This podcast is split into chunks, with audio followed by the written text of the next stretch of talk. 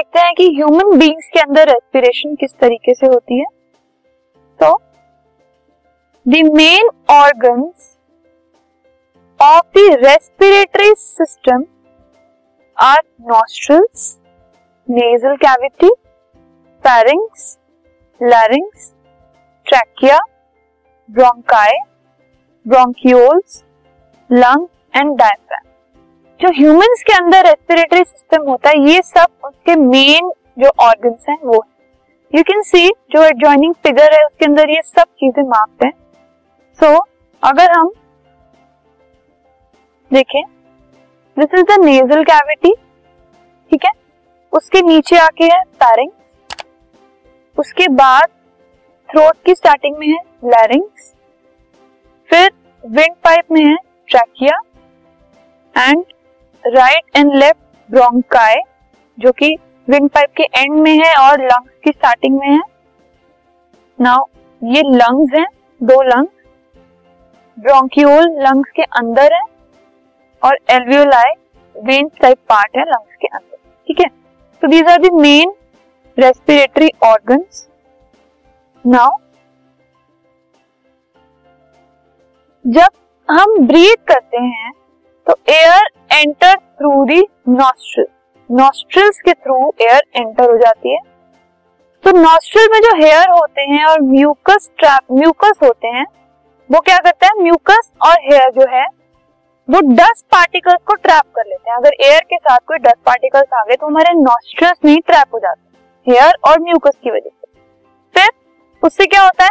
फिर जो pure air होती है, वो वो पैरिंग्स लैरिंग्स ट्रैकिया ब्रोंकाई इनसे पास होते होते लंग्स में चली जाती है, ठीक है? अब जो ट्रैकिया है, उसमें रिंग्स होते हैं कार्टिलेज के, ठीक है?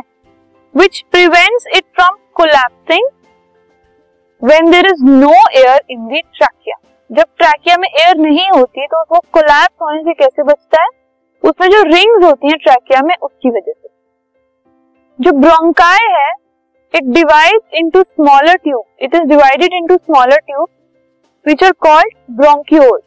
Bronchi, bronchioles में divided है smaller tubes है which end in tiny air sacs called alveoli.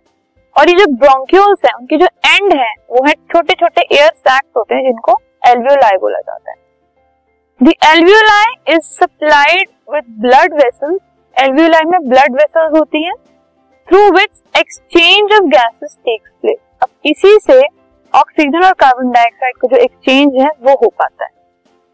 The alveoli helps to increase the surface area for the exchange of gas gases अगर एक्सचेंज करनी है तो सरफेस एरिया ज़्यादा होना चाहिए। सो एल्वेलाई हेल्प करता है इस एरिया को बढ़ने की now let us now come to the mechanism of breathing किस तरीके से ब्रीदिंग अकर होती है? तो when we breathe in air हमने एयर अंदर ब्रीथ की। जो डायफ्राम के मसल्स होते हैं the muscles of diaphragm contract वो कॉन्ट्रैक्ट हो जाते हैं श्रिंक हो जाते हैं, ठीक है? एंड मूव डाउनवर्ड कॉन्ट्रैक्ट होके वो नीचे की तरफ़ मूव करते हैं।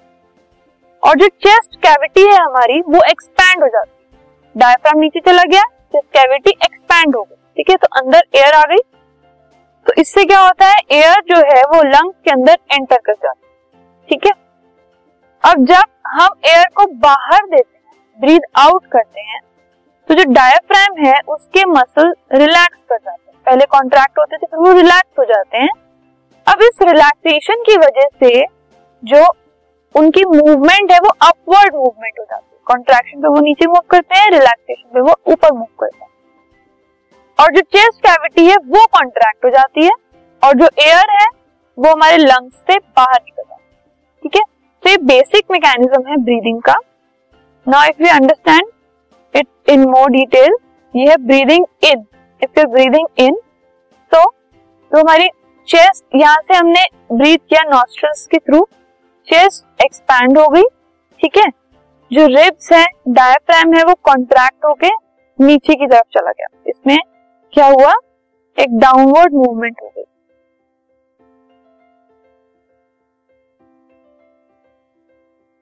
डाउनवर्ड मूवमेंट अब अगर हम ब्रीथ कर रहे हैं ब्रीथ आउट कर रहे हैं तो उससे क्या हुआ? नॉस्ट्रल्स के थ्रू हम ब्रीद आउट करते हैं। सबसे पहले डायफ्राम ने रिलैक्स किया, ठीक है? वो ऊपर की तरफ़ मूव हो गया। उसकी वजह से चेस्ट जो है वो कॉन्ट्रैक्ट हो गई और लंग्स से एयर जो है वो बाहर निकल गई और नॉस्ट्रल के थ्रू हमारी बॉडी से बाहर चली ठीक है? तो इस तरीके से होता है ये। इसी को दिखाने के लिए हम एक एक्टिविटी भी यूज़ कर सकते हैं, एक जार वाली एक्टिविटी जिसमें बलून्स होते हैं। ठीक है? तो ये दो लंग्स की तरह काम करते हैं।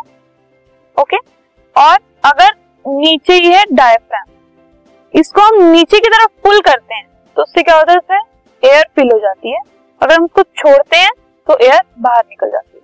This is an activity to show कि जब हम डायफ्राम नीचे पुल कर रहे हैं मतलब डायफ्राम नीचे जा रहा है तो एयर हमारे अंदर भरी जा रही है। जो लंग्स है, वो हमारे अंदर, उसके अंदर एयर फिल हो रही है, ठीक है? जब डायफ्राम ऊपर की तरफ़ जाता है तो एयर लंग्स में से निकल जाती है। This is the basic mechanism of breathing this podcast is brought you by Hubhopper Shiksha Abhiyan अगर आपको ये पॉडकास्ट पसंद आया तो प्लीज़ लाइक शेयर और सब्सक्राइब करें और वीडियो क्लासेस के लिए शिक्षा अभियान के यूट्यूब चैनल पर जाएँ।